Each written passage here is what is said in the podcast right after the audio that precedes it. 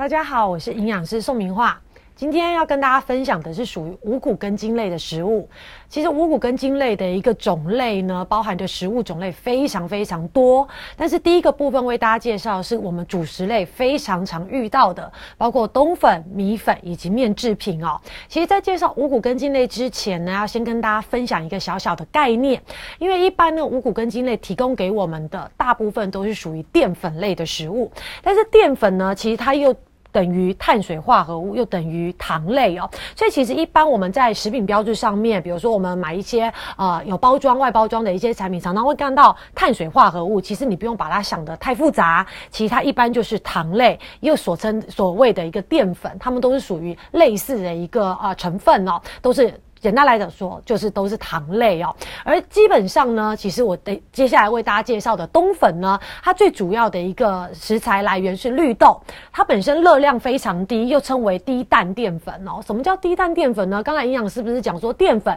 怎么又出来一个低碳淀粉呢？其实一般哦，淀粉类的一个就是刚刚讲的五谷根茎类的一个食物，它大部分都是含有淀粉。就是提供给我们热量，但是呢，冬粉它是属于低碳淀粉，也就是这些五谷根茎类里面，除了有淀粉之外，都有少量的蛋白质在里面，就是跟肉、鱼、豆、蛋类提供给我们的蛋白质是类似的。但是冬粉比较特别的是，它的蛋白质含量是非常非常低的，几乎等于没有。所以其实它跟我们一般的米饭啊、面食类比较起来，它几乎就是只有淀粉类，没有什么蛋白质，所以又被称为低碳淀粉。而低碳淀粉应用在哪里呢？其实，在一些肾脏功能比较差的一些对象，但是医生又还没有告诉你说你需要开始进行洗肾，但是这时候可能饮食要开始做一些注意了，可能不能再随便乱吃了，可能不然肾脏可能会恶化的更快的对象。其实这时候你的主食就非常适合选择冬粉这类的低蛋淀粉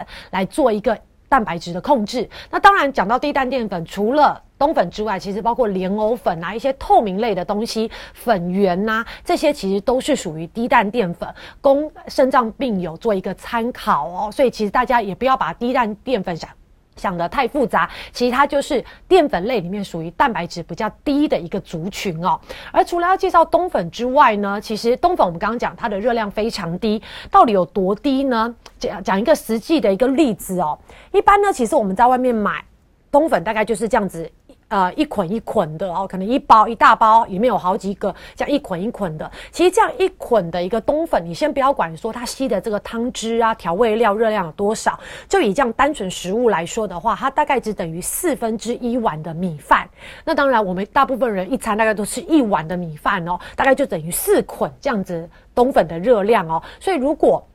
想要减重，想要控制淀粉的摄取，其实冬粉是一个很好的选择。但是不要忘记了，你在煮冬粉的时候，如果你的汤汁，比如说很多人喜欢在卤味摊买一些冬粉的这个料理，它可能汤汁会吸了很多油，甚至加很多调味料，这样子可能就怎么样，让我们的冬粉本来热量很低。随着你调味料的添加，慢慢增加哦。所以记得，单纯的冬粉热量是很低的，但是在烹煮的过程，它会吸非常多的汤汁，所以汤汁决定于冬粉它的热量到底高还是低哦，供大家做一个参考。而除了介绍完冬粉之外呢，第二个要为大家介绍的就是米粉哦。米粉呢，其实它最主要的一个原原物料是再来米跟玉米粉以及小麦粉哦，而它提供给我们的大部分也就是碳水化合物，就是俗称的糖类。而一般呢，其实大家讲到米粉，就会想到所谓的新竹米粉。新竹米粉呢，主要有分为两种，一种是用蒸的，比较细，又叫做炊粉，用来做米啊，就是汤的米粉；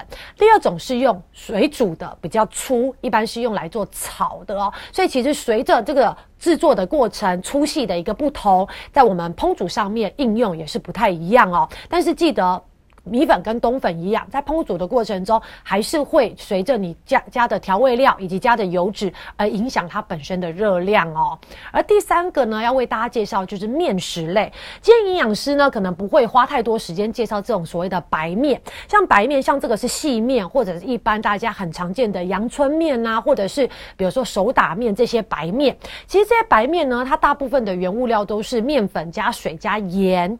制作而成的，只是粗细不一样，口感不一样而已。但是今天营养师要为大家介绍的是油面。比较特别哦。大家都知道油面就是黄黄的，对不对？要一一条一条的。而油面跟一般的面食有什么差别呢？在制作过程就差别很大哦。所谓的油面呢，是因为在制作过程中加了所谓的碱粉，也就是大家俗称的小苏打粉，在添加过后呢，它的面就会从白色的变成所谓的我们常见的黄色，而且在口感上面呢，本身会比较 Q，有弹牙的感觉。而且加了碱粉之后呢，它加水啊，过水过热过了热水之后，它还会再加沙拉油去拌炒，所以你会发现，哎，买的油面，即使老板在煮之前，你就会看到那个油面其实一袋都是油油的，主要它制作过程中其实加了蛮多的沙拉油哦，所以其实呢，严格来说，油面它在营养师的眼中不算是一个健康的一个食材选择哦，主要就是我刚刚讲，它可能制作过程中加了一些碱粉啊，以及加了一些沙拉油，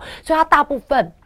热量都会比我们的面食来的高许多。简单来讲，就是油面它的热量会大于白面。还有呢，它除了油脂跟淀粉之外，其他其他的膳食纤维、微量元素，包括维生素跟矿物质，基本上没有，微乎其微哦。所以其实它就可以知道，它主要提供给我们的就是热量，而且只有糖类。以及油脂，所以一碗的油面，它的热量绝对会比一碗的白面热量来得高哦。所以如果你本身对面食的口感或者是种类，你不是这么挑剔的话，其实会建议还是以白面。来取代油面会比较适合哦。那当然，除了介绍我们刚刚讲的冬粉、米粉以及面食之外，其实营养师还是要提醒大家哦，因为其实我们刚刚讲这三个，大部分都是作为我们主食的一个选择哦。那很多人想说，营养师你怎么没有介绍米饭呢？因为米饭其他最主要就是我们一般的稻米，其实没有什么特别的。但是呢，如果你真的问营养师说，我们在选择主食的时候，到底要选择面还是要选择饭？哪一个到底比较好呢？其实以营养价值来讲呢，米饭的营养价值还是会稍微高一点。再加上你如果仔细的去看这些营养标示的话，你会发现面食呢，因为我们刚刚讲它制作过程中都会加盐巴，所以它的含钠量是比我们一般的米饭高的。所以再加上我们现在人的一个。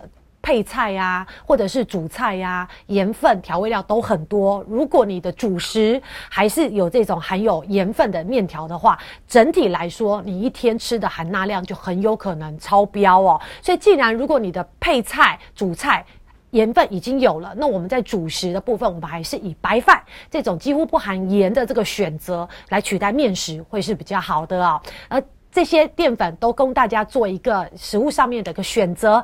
大家还是尽量以白饭为主，然后这些面食类冬粉、米粉为辅，会比较健康哦。